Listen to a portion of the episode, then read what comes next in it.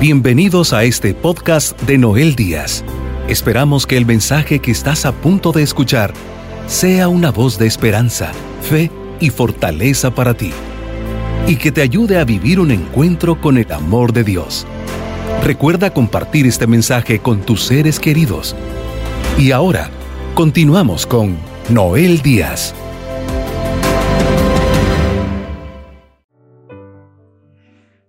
Hay una novela extraordinaria de la literatura universal que les recomiendo muchísimo.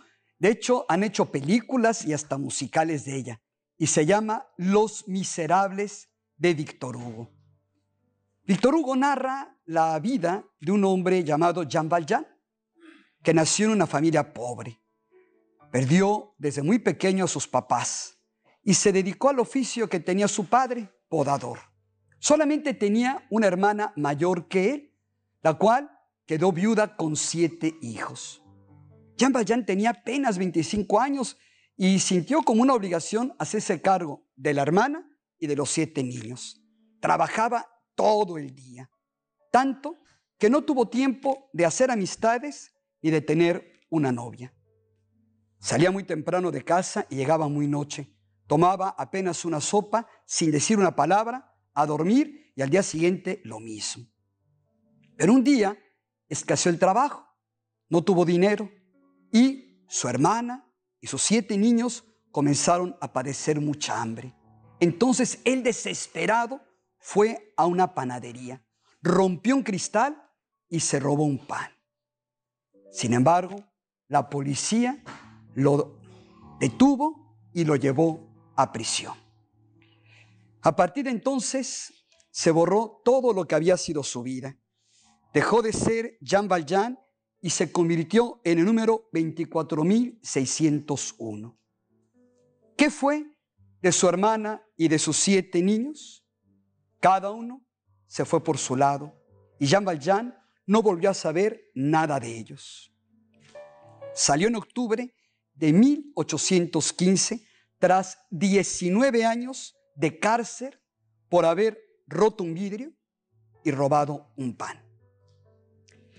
Jean Valjean, escribe, escribe Víctor Hugo, reflexionó. Principió por juzgarse a sí mismo.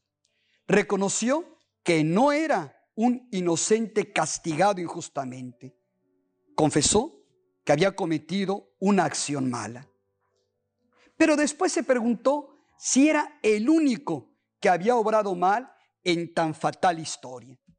Si no era algo grave que él, un hombre trabajador, careciese de pan.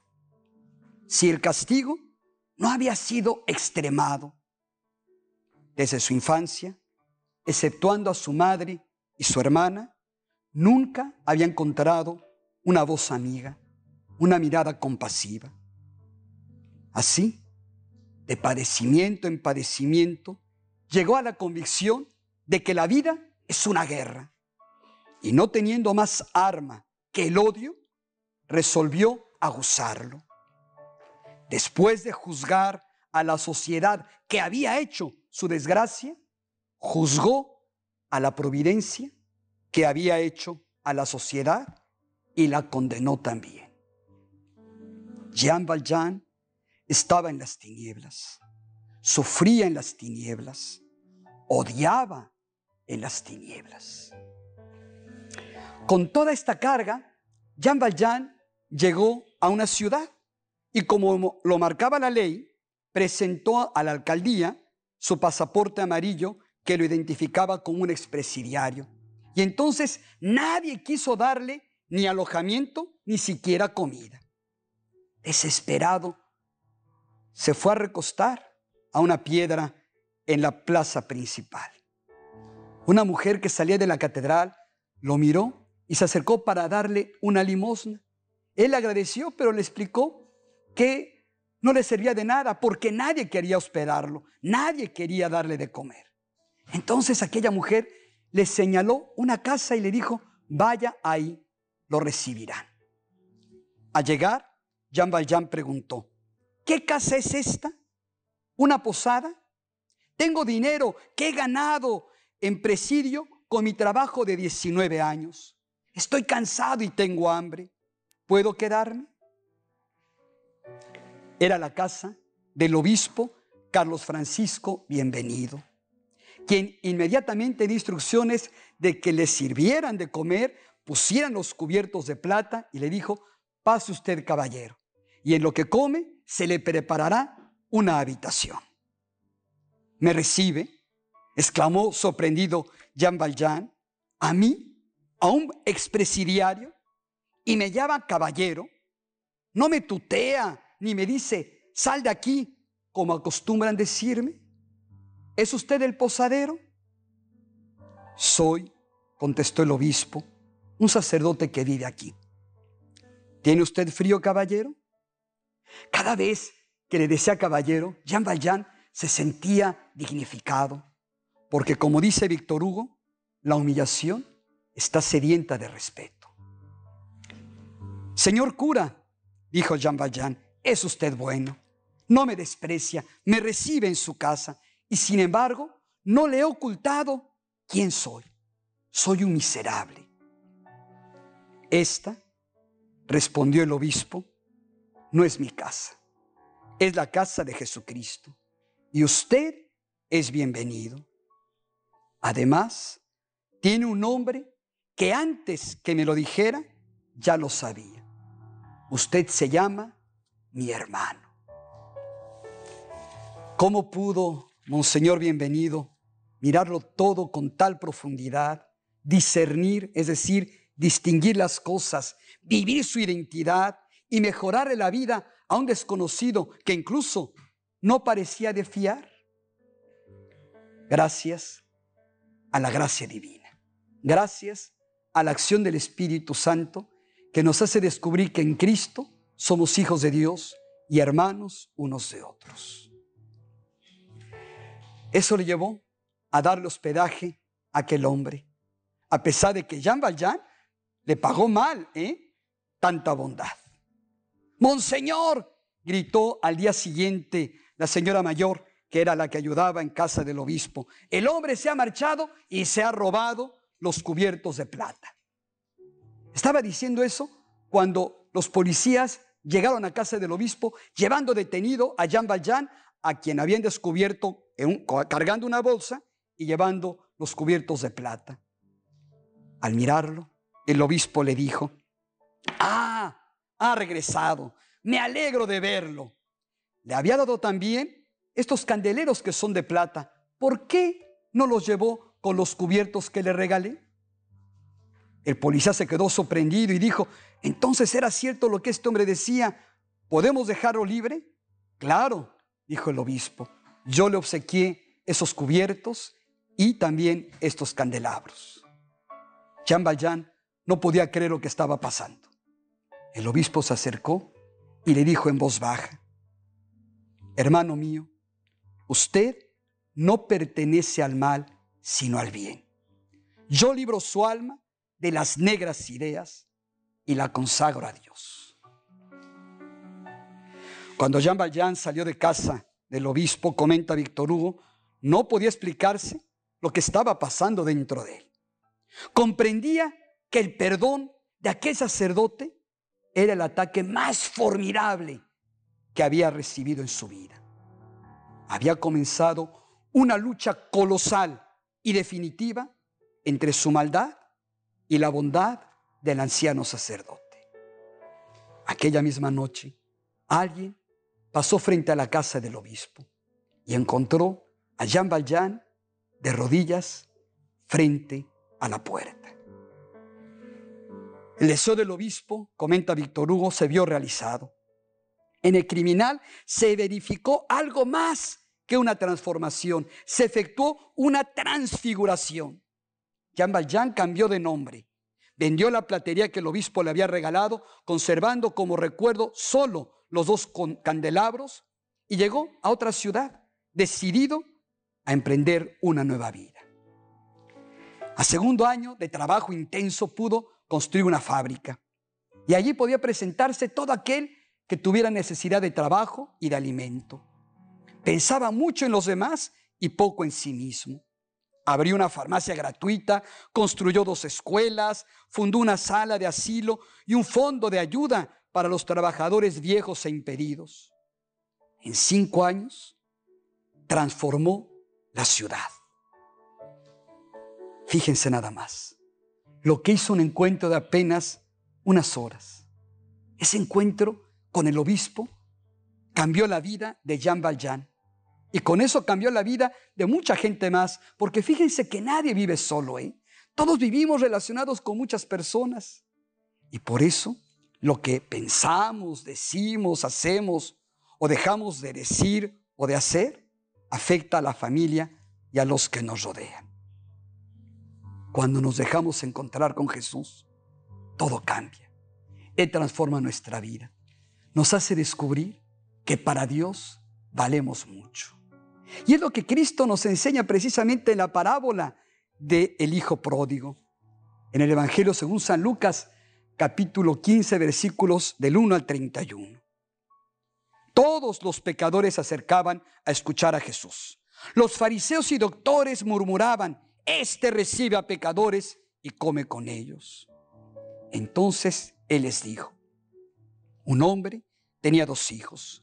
El menor dijo al padre, Padre, dame la parte que me toca de herencia. Y él le repartió los bienes. A los pocos días, el hijo menor reunió todo y se fue a un país lejano, donde derrochó su fortuna con una vida desordenada. Entonces, cuando lo gastó todo, sobrevino una gran carestía en aquel país y empezó a pasar necesidad. Fue y se puso al servicio de un hacendado del país, el cual lo envió a sus campos a cuidar cerdos. Deseaba llenarse el estómago de las bellotas que comían los cerdos, pero nadie se las daba. Entonces, entrando en sí mismo, pensó, ¿a cuántos jornaleros de mi padre les sobra el pan, mientras yo me muero de hambre? Me pondré de pie e iré a casa de mi padre y le diré, Padre, he pecado contra el cielo y contra ti. Ya no merezco llamarme hijo tuyo. Recíbeme como a un trabajador. Y se puso en camino. Estaba todavía a cierta distancia cuando el padre lo miró y se enterneció. Corriendo a su encuentro, se le echó al cuello y le besó. El hijo le dijo, Padre, he pecado contra Dios y te he ofendido. Ya no merezco llamarme hijo tuyo. Pero el padre dijo a sus sirvientes, enseguida traigan el mejor vestido y vístanlo, pónganle un anillo en el dedo y sandalias en los pies, traigan el ternero engordado y mátenlo. Celebremos un banquete, porque este hijo mío estaba muerto y ha vuelto a la vida. Se había perdido y ha sido encontrado. Entonces empezó la fiesta. El hijo mayor estaba en el campo cuando llega a casa, escucha la música y las danzas y le preguntó a uno de los sirvientes qué era lo que pasaba. Este le contestó, es que regresó tu hermano y tu padre ha matado el ternero gordo porque lo ha recobrado sano y salvo. Entonces aquel joven, enojado, se negó a entrar. Su padre salió y le rogaba que entrara a la fiesta, pero él le respondió, Hace tantos años que te sirvo sin desobedecerte jamás y nunca me has dado un cabrito para comérmelo con mis amigos. Pero eso sí, llega este hijo tuyo que malgastó tus bienes con una mala vida y has matado para él el becerro gordo.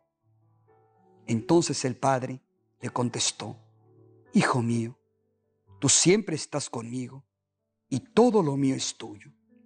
Pero había que hacer fiesta porque este hermano tuyo estaba muerto y ha revivido, se había perdido y ha sido encontrado. Palabra del Señor. Qué parábola. Jesús nos deja ver lo mucho que Dios nos ama. Dice San Agustín que el muchacho entró primero en sí mismo y así encontrándose consigo, pudo encontrarse con Dios. Se descubrió hijo del Padre, un Padre misericordioso, que nos ama con un amor incondicional e infinito. El Papa Francisco dice con mucha razón, es muy lindo ver las fotos arregladas digitalmente, pero no podemos hacerle Photoshop a los demás, a la realidad, ni a nosotros. Jesús te ama así como eres. Qué bonito. Jesús te ama como eres. Sí, una maravilla, ¿eh? Porque tú eres imagen y semejanza suya. Porque tú eres hijo en el Hijo. Porque en ti habita su espíritu. Porque eres hermano de todos. Él te ama, tal y como eres. Y te enseña algo bien importante. Amar a los demás como son, sin pretender hacerles Photoshop.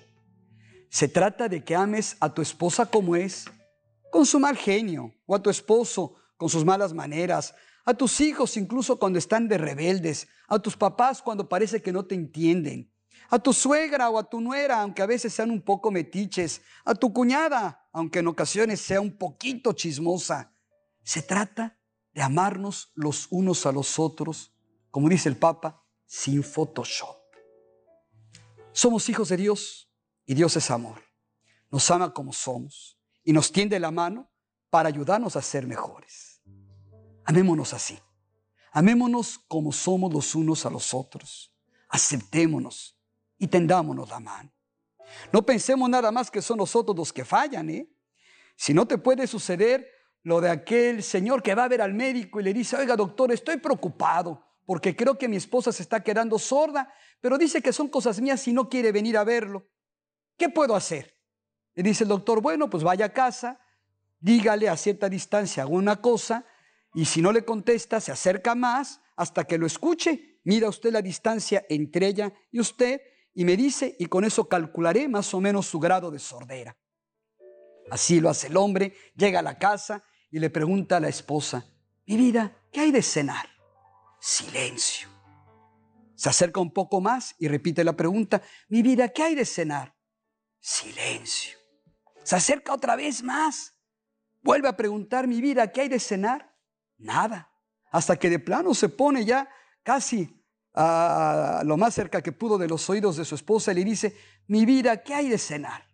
Entonces la mujer se voltea, lo mira y le dice, por cuarta vez, pollo. ¿Quién era el sordo? A veces pensamos que son los demás los que fallan, ¿eh? Y no. También nosotros somos limitados, imperfectos y necesitados. Y Dios nos quiere así. Y nos pide que como hermanos nos queramos como somos. Limitados, imperfectos y necesitados. Eso es la misericordia. Santa Faustina lo entendió y por eso decía una oración hermosísima al Señor.